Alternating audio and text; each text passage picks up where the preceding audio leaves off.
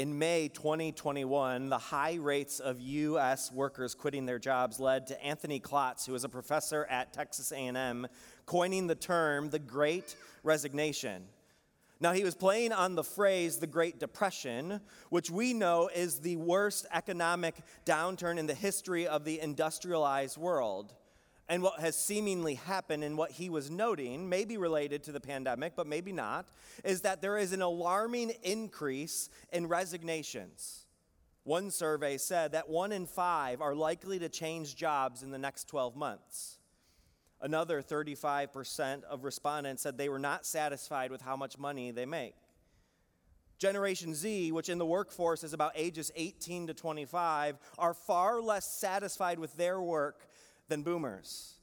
They are also the most anxious, believing that their jobs will possibly be replaced by technology. There is no question that over the past couple of years, the way that we think about work and the way that we work has dramatically been impacted by things like remote work, artificial intelligence, a global economy, travel restrictions, a lack of workers in the trades, a rising cost of college education. Yet at the same time, none of us would argue that work still remains deeply important to us. Many of us are willing to change work when it loses its sense of joy and meaning. Many of us, when we think about work, realize that it's more than just a paycheck. Some of us struggle to describe ourselves apart from the work that we do, introducing ourselves and quickly following our name with what we do for work some of us struggling to have an identity apart from the work, maybe suggesting that maybe for some of us, work is too important. There's also the reality that we need to work to live.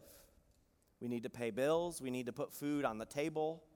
You can factor into that how we think about things like retirement. May, some of you may actually have heard that one of the new millennial dreams is actually early retirement, to work in such a way so that in your 40s you can begin retirement to have the live out the dream of being able to retire early. And, and now, no matter how you work and think about work, whether you're trying to work hard so you don't have to work, or whether you are frustrated with your job, or whether you love your job, the reality is that work is a big deal. There's possibly nothing in your life that you will spend more time doing than your job. And so I think it's fitting, based on the current world in which we live, to ask this question Should I quit my job? Now, if we were doing a survey, which I won't, um, but, but if I were doing a survey of this room, I, w- I would be willing to bet that most of us in this room have asked that question over the past 12 months. And it's a question that has been asked repeatedly over the past couple of years because of the way that work has changed, because of the demands of our culture, because of the in- things that influence work. And honestly, if I'm being honest with you, um, unfortunately, we won't be able to actually answer that question throughout this series for you. Um, and so maybe some of you came in expecting, like, you know what, we're going to get the answer to that question. Um, some of you were preparing, like, can I submit my resignation on Monday because we're going to answer the question? Like, we're good. Um, we're not going to be able to do that for you. Um, but we are going to be able to talk about some things that are important in how we think about work. And since I can't answer that question for you, because I don't know your unique situation and the influences, I don't know what God is calling you to. But what I do know is God has a lot to say about our work. And maybe your question isn't, should you do the job you're doing? Maybe your question is just, how do you find a job that makes you feel fulfilled? Maybe you are in high school and soon going to college and thinking about, how do I even figure out what I want to do with my life? How do I understand things like calling and work? Some of us look at our current situations and just are trying to ask, is this what God wants for me? Or how do I just respond in a situation that doesn't seem like the ideal work situation? With all of those questions, I think the best play, uh, place for us to begin is in the beginning. If you would, in your Bibles, turn to Genesis chapter 2. We are going to spend some time in the beginning of the creation of, of, of humanity. Now, what's interesting in Genesis, in Genesis chapter 1 and 2, we, we get the creation narrative of how God creates the heavens and the earth. Now, Genesis 1 gives us one picture of that creation story, and it gives this picture of God, what God, how God creates on day 1, day 2, day 3. Genesis 2 actually gives us a, this, another perspective focused on the creation of humanity. Now, what's interesting about this is, is just like Genesis paints for us a picture of creation, there are also many competing creation myths that also happened around the time of Genesis. And what you should know is that there are certain parallels in the language that Genesis would use when it talks about the creation of the world. The reason that happens, though, the reason that happens, despite what a college professor might say, is not because Genesis is borrowing from ancient Near Eastern creation myths. The reason that happens is that's just the language of the world at the time Genesis was written. And so, in, in a very real way, if you and I were to talk about God's creation, and we were to say, we're, you know, in, in today's age, we're going to write how God made everything, we would use certain language based on how we know the world works. We would describe the galaxies and the solar system. We would describe the stars and the planets, the speed of light. We could talk about matter and atoms. Why? Because that's the language we have available to us to describe something that's beyond our comprehension. At the time of Genesis, the, the language that they had, it was very familiar to the author of Genesis and the way God chose to speak into that world. There are some overlaps in the way that other creation myths would talk about the creation story. And the reason that's important because what you will find in Genesis 1 and 2 are key distinctions that set the Christian story apart things about the understanding of God and the world in which God made that no other religion said about the way things work. And so I want to read in Genesis 2 because the way Genesis 2 describes the, what, the way God made man and the role of work stands apart from any other creation story. In Genesis 2, verse 15, it says this The Lord God took the man and put him in the Garden of Eden to work it and take care of it. And the Lord God commanded the man, you are free to eat from any tree in the garden, but you must not eat from the tree of knowledge of good and evil, for when you eat of it, you will surely die. The Lord God said, It is not good for the man to be alone. I will make a helper suitable for him. Now, the Lord God had formed out of, out of the ground all the beasts of the field, the birds of the air. He brought them to the man to see what he would name them. Whatever the man called each living creature, that was its name. So the man gave names to all the livestock, the birds of the air, the beasts of the field. He never mentions cats. But for the Adam, no suitable helper was found. Now, let, let me pause there for a minute because it's really important when we look at Genesis 2 and how God creates everything. God makes the heavens and the earth, God creates humanity, He places him in this garden and He gives him work to do in Genesis 2. Work comes before the fall, before sin is ever a part of the story. Humanity is given work to do. Now, this is interesting because it actually stands in stark contrast to the way the ancient Near Eastern religions would describe the, the creation of man. In fact, um, one of the most popular creation narratives at the time of Genesis was the Enuma Elish, which we, we've referenced before, um, the Enuma Elish from Babylon. And in this story, the creation story, the gods are tired of working. And so the gods complain to Marduk, who's the king of gods, and they come up with a plan to outsource the workload to humanity. Now, what's interesting about that, is, as I would argue, for many Americans, that's the same way we think about work that work is bad, work is exhausting, and we need to figure out whatever way possible to offload that work to somebody else so we can rest and take it easy. That many of us actually have an ancient Near Eastern view based on a creation myth instead of what the scriptures teach us is, is it means to be made in the image of God. And in this source, when it describes the creation of man, here's actually how it says it I will establish a savage, man shall be his name he shall be charged with the service of the gods that they might be at ease. In other words, according to that worldview, man was just meant to be a slave to the gods in order to do the things the gods didn't want to do. Work was beneath the gods Work was the punishment, work was bad. But notice the language that we just read in Genesis is different. In Genesis, man is made in the image of God. Man is like God. Man actually works because God works. God is designer and artist and engineer and zoologist and musician and shepherd. And because God is all of those things, he invites man and woman to become all of those things. Not giving them work as punishment, but giving them work because it's significant, because it matters. And so God creates Adam and gives him work to do, caring for the garden, taking care of the garden, and naming the animals.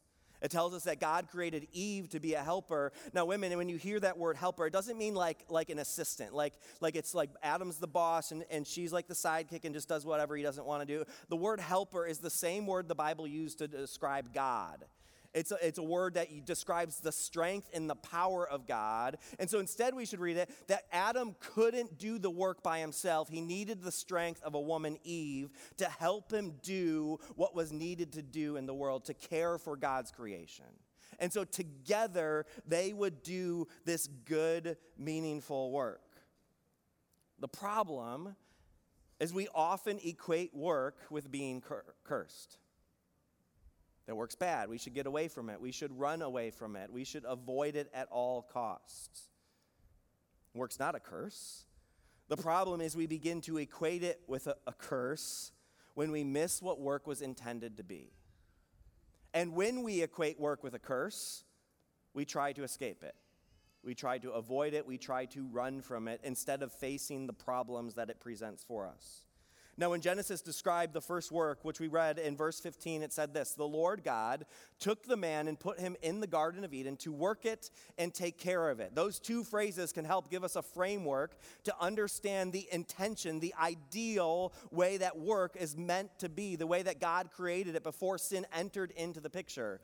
Now, that phrase, to work it, we could translate the phrase to work it as service. Work is meant to be an act of service that we serve God not because he not because he demands it but because it's an act of worship to him. And not only is it just an act of service to God, but in a very real way they are serving the creation that God made. They're serving the animals by giving them names. They're serving the garden by taking care of it, by being good stewards for it. In a very real sense, the work of God's creation is not actually finished when God rests. The animals don't have names, and new things would be created, and eventually it would even be civilized. They continue to do this good work. Not only is it in service of God, though, but Adam is doing work to serve Eve. Eve is doing work to serve Adam. They are serving their family, they are serving one another. In your work, your work is an act of service. That in the work that you're doing, maybe you're serving your family. That you know by going to work, you are providing and protecting and caring for the people who God has put in your care. And for some of you, that's enough to actually endure a really crappy job. Like some of you know that I can get up in the morning, and although the work is hard, the people I'm serving make it worth it. And that's an okay reason to continue doing what you're doing. Also, in the work, though, you serve the people you work with. You serve the employees you lead. You serve those who are on your team. You serve your coworkers. You serve those who report to you and those you report to. You serve your clients, you serve your customers, you serve your community, you serve the world around us. All of it is an act of service. And the reason we can do that as followers of Jesus is because God doesn't need those good works in order to be uh, happy with us. We can do it because we know people who need what we have to offer. Now, not only does it say that the job was to work it, but this phrase, take care of it, is a, is a phrase that, on one hand, it gives a sense that they're protecting, they're guarding it. I think the best translation that we could probably use is the word cultivate. There's a sense that there are some materials that are there in the garden, and part of the job is to take what God placed and to make it into something new to actually have a step of building it into something else that is not already there. The best picture I can ha- I have of that would be the picture uh, of Minecraft, which we'll get to in just a second. Now, the reason I came up with that picture and thought of that as an idea um, comes a little bit before verse 15, a small detail that is included in the creation story that I've always read over and in verse 8, it actually tells us the Lord God planted a garden in the east, and there he put the man he'd form. And then it describes the garden, all kinds of things. There's trees that look good to eat, there's a tree of life, the tree of knowledge, good and evil, a river separates into four. All these details, which gives us, like, it's almost as though it's painting a picture for our imagination. And then verse 12 says this, and I'm like, when I read this, I wonder, like, why do you include that? Verse 12 tells us the gold of the land is good. Aromatic resin and onyx are also there. Why does that matter? Now, the reason it matters is because when Adam and Eve were given work, part of how we can understand the work that they were given to do is we also need to know the raw materials they had. Because some of what Adam and Eve could make was dependent on this. They could actually create something new, which is which brings me to Minecraft. And Steve in Minecraft.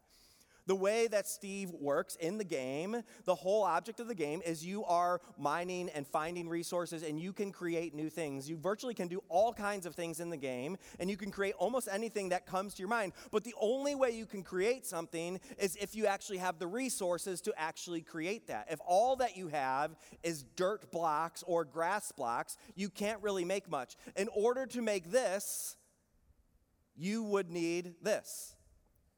The raw material is necessary in order to build something new in a Minecraft creation. The same thing is true for Adam and Eve. In fact, God includes that in the scriptures. In order for Adam and Eve to build something new, the raw materials were an important part of the understanding of what they were making.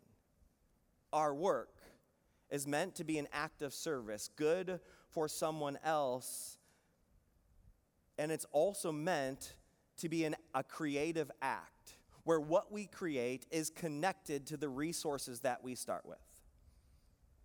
Whether those be the raw materials, whether those be personalities and talents, whether that mean the people that you lead or raise, all of those are a part of the work that you do. And so when a musician uses an instrument to rearrange sounds and notes and words into a song, he is cultivating something new, something that previously didn't exist in the world, and bringing that into fruition. When the manager rearranges a team and the skills and the giftedness so that they might do better or more efficient work, he is cultivating something. He's using the raw materials. When you are raising kids and you're taking your life experiences and the things you've read and the community you have in order to learn how to use those materials in order to shape a human being who is made in the image of God to help them discover who God has meant them to be, you are cultivating something new in that other person. It's a creative, cultivating work that is also an act of service. Genesis 2 gives us that picture a picture that we are serving one another for the greater good. And that act of service is a work of cultivation. Unfortunately, after Genesis 2 is Genesis 3. Because the story doesn't end there. And Genesis 3, I would suggest, is why work feels the way that it does.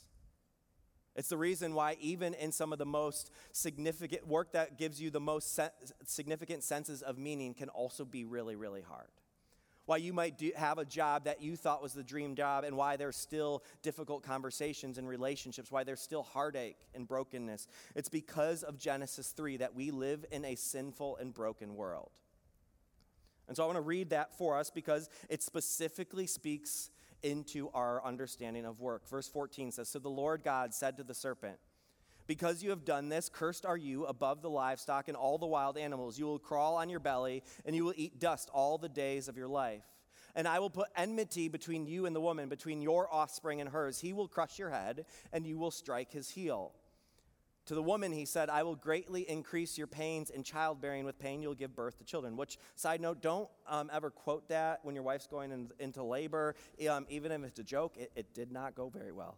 Um, the, your desire will be for your husband, and he will rule over you. Verse 17 To Adam he said, Because you listened to your wife and ate from the tree about which I commanded you, you must not eat of it. Cursed is the ground because of you. Through painful toil, you will eat of it all the days of your life. It will produce thorns and thistles for you, and you will eat the plants of the field. By the sweat of your brow, you will eat your food until you return to the ground, since from it you were taken, for dust you are, and to dust you will return. All of that reminds us that work is hard the work of having kids and raising kids is hard and painful work. The work that you go to, the responsibilities in the workplace, the demands, is difficult, painful work. And that happens because although it was good and God created it to be a gift, sin has put a curse on how we experience that.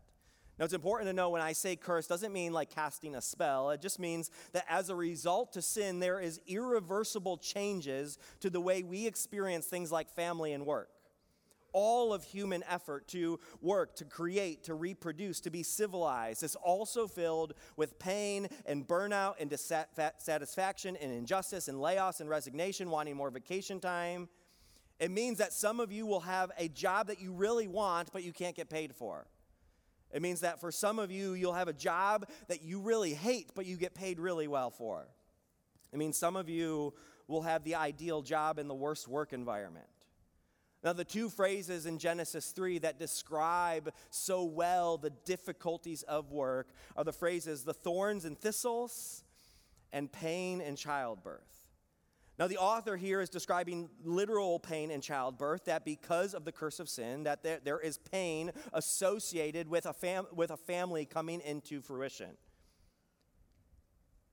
Yet, even if even knowing that, I would argue you can expand it far beyond just the pains of labor. That parenting is hard work that it's painful. There are conversations that you never thought you would have with your kids. You, there, are, there are moments where you regret the things that you said to your kids, and you, and you feel that pain as a parent. There are anxieties and worries that you never even knew you would worry about certain things until you had kids. Why? Because, because of sin, it is now painful to do the things that God desires having a family, raising a family to be faithful and to follow God. I also think, though, that same language, the pains of childbirth, is an incredible metaphor when we talk about work. Because many, in fact, even especially in areas where there's creative work, often that work is described as there's something on the inside of you a dream, an idea, a desire, a vision, the way you want to lead a team, the way you want to raise a, a, human, the, the, the, the kids in your classroom and how you want to lead them, the art you're creating. There's something on the inside that you want to exist out in the world, and it is painful to bring that into existence.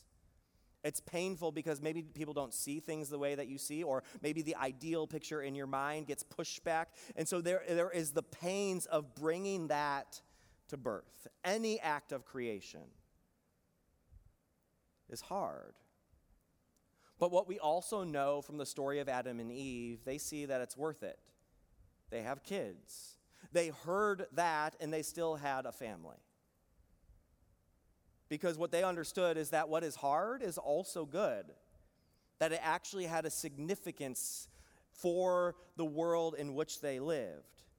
Now, the language that also gets used of the thorns and thistles, I think, is a helpful metaphor because it, it, describes the actual day in and day out of work that Adam and Eve were doing. They're working the ground, they're in the garden. And if you are gardening before there were thorns and thistles, that work was really nice and before the, the heat of the sun was exhausting like you could just you could do that work really well. In fact i would argue that in our understanding of the scriptures that we could assume that in the new creation in the new heaven and new earth that all of the story leads up to that we will still have work to do. That there will still be responsibility and significance in work. It just won't be painful. It won't be exhausting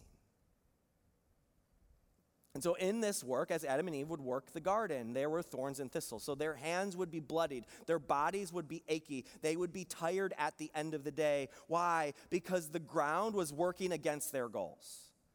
And sometimes for us, sometimes your work feels like it's working against you. Sometimes the things that you know is best for your company, the things that you know is best for your own emotional well being, sometimes the job actually is working against those things. And you'll feel undervalued, underpaid, overworked, burnt out, far more tired than you ever thought possible because of the thorns and thistles, because the work is hard because relationships, because human beings working with other human beings is difficult. Yet for Adam and Eve, they do the work anyways. They do the work knowing that the ground has a different goal than they have. And maybe for you, you continue to do the work knowing that it's hard, knowing that there are days where you feel bloodied and bruised, knowing that sometimes what the client wants and what you want don't match up, and so it's difficult knowing that sometimes when you work with other people, you don't see things the same way, and it's really, really hard. I think this is why Patrick Lencioni, who is an incredible author on leadership and teams, describes, describes work this way and says the key ingredient to building trust is not time, it's courage. Because what he understands is if the world in which we are doing work requires relationships, the things that it need isn't time. Time just gives more opportunity for the thorns and thistles to hurt more. He sees that it's actually the courage to do the work knowing it might be painful. To having the courage to forgive knowing that somebody might not respond the way you thought they would. To having the courage to continue the relationship knowing that the vulnerability of trusting requires the possibility that you could be hurt again to have the courage to doing the work, knowing that the way the company, the way the culture, the way your community, the way the people you're serving might see the work you're trying to do, they might see it as, as different than the way that you see it. Knowing that the courage it takes to do what is right might sometimes mean you experience consequences for doing the right thing. It requires courage. That's what we see in humanity as Adam and Eve do the work that God called them to do. It's the courage to know the work is hard, but it is still good. It is a gift. Dorothy Sayers is, is an author who wrote this about how we understand work. She said, What is the Christian understanding of work? It is that work is not primarily a thing one does to live, but the thing one lives to do. It is, or it should be, the full expression of the worker's faculties, the medium in which he offers himself to God. In other words, the reason work has meaning and the reason that we can actually do the work even though it's hard is because it is an expression of the worker's faculties. In other words, the raw material, the raw material that makes us us, is what we bring into the work that we do, and we use that to cultivate, to create something good. Now, as we think about our work, as we wrestle with the situations that we are in, I think there are a couple things then that we can do with that, the things that we can remember. First, I think it's va- very valuable to remember who our work is for, because Jesus doesn't need your resume. He's not evaluating your job performance. Jesus is satisfied with you. He approves of you based on his death or resurrection. It has nothing to do with what your work is like right now. And because Jesus redeems you, he can also redeem your work no matter how painful it is. No matter what the thorns and thistles that you experience are, Jesus can redeem that work because he doesn't need it, but he knows people who do. He knows people who need what you have to offer. And so, what I want to give to you as we end today is a grid that you can work through over the course of the next week. And what I'd encourage you to do, and we've spent some time in all of these categories today, is I want you to spend some time over the course of the next week thinking and praying through these based on your current situation. And that can be work that you are paid to do, it can be work you do as a parent, it can be work you do as a volunteer. If you're retired and thinking about how do I want to spend my time as volunteering and serve, it can, you can use whatever kind of work you want to put into that. But I want to encourage you to think through and pray through all of these in order to ask God, God, what do you want me to know? What do you want me to do in the work that I have? And so you start in the upper left in this category of service. Ask the question, who am I serving? And there might be several layers to who you're serving. You might be able to even prioritize, like I'm serving my family, I'm serving clients or customers or community. Try to unpack as many possible ways that you can understand who it is you're serving, and then move to the one right to the right and ask, what makes serving these people difficult? What is it about this work that is painful? And that could be related to the people that you're serving, or it could be just related to the world in which you live in that makes trying to serve those people. If you're trying to deliver a product and the resources aren't available to make that product, that makes, that makes serving those people with that product difficult. And then move down over here cultivation. What is it that you're creating? What is it that you are making? And again, that could be a thing, but that could be an idea different. Than, it could be a team, it could be an organization. It could be the kind of person you are trying to raise your kids to be. What is it that you are creating? And then also ask, what resources do I have to make that? What is the raw materials that you are working with? And then move to the question of the pain. What makes creating that difficult? Why is this so hard? And then as you use that grid, I would encourage you just to bring that to Jesus to let this inform just a better understanding of what's my current situation. And for some of you, you might be asking, you might be asking God, all right, and looking at these things and saying, all right, this, the significance of this is worth the pain of this. Some of you might be talking to God and you might realize that the pain of this means maybe it's time for something different, and that doesn't remove the significance of what I have done or change the significance of what I might do. I don't know what the answer to your situation is, but I do know is as you bring all of this to God, you can bring your questions and your doubts and you can invite God to help sort it out. To follow his lead into whatever it is that, that is next. And so I just want to pray for you. Um, and pray over your situations as you then do that throughout the week. Jesus, we just pray for all the situations that are brought into this room situations that I know um, little about, situations that we come with questions and doubts about our jobs, about our callings, about our current situations. God, I just pray that you would help us to sort those things out, that you would give us wisdom into what you want us to do. That you would surround us with people who can speak wisdom and life and hope into our situations.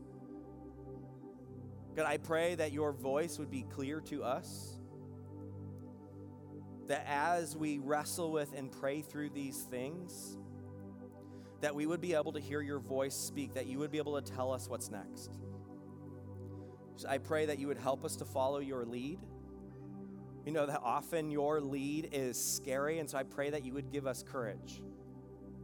That you would give us courage to say the right thing, to do the right thing, to go where you are sending us. Help us to have the clarity in hearing your voice and following your lead, Jesus. I pray this over every situation that is brought into this room, that you would ease those burdens and give direction. In your name we pray.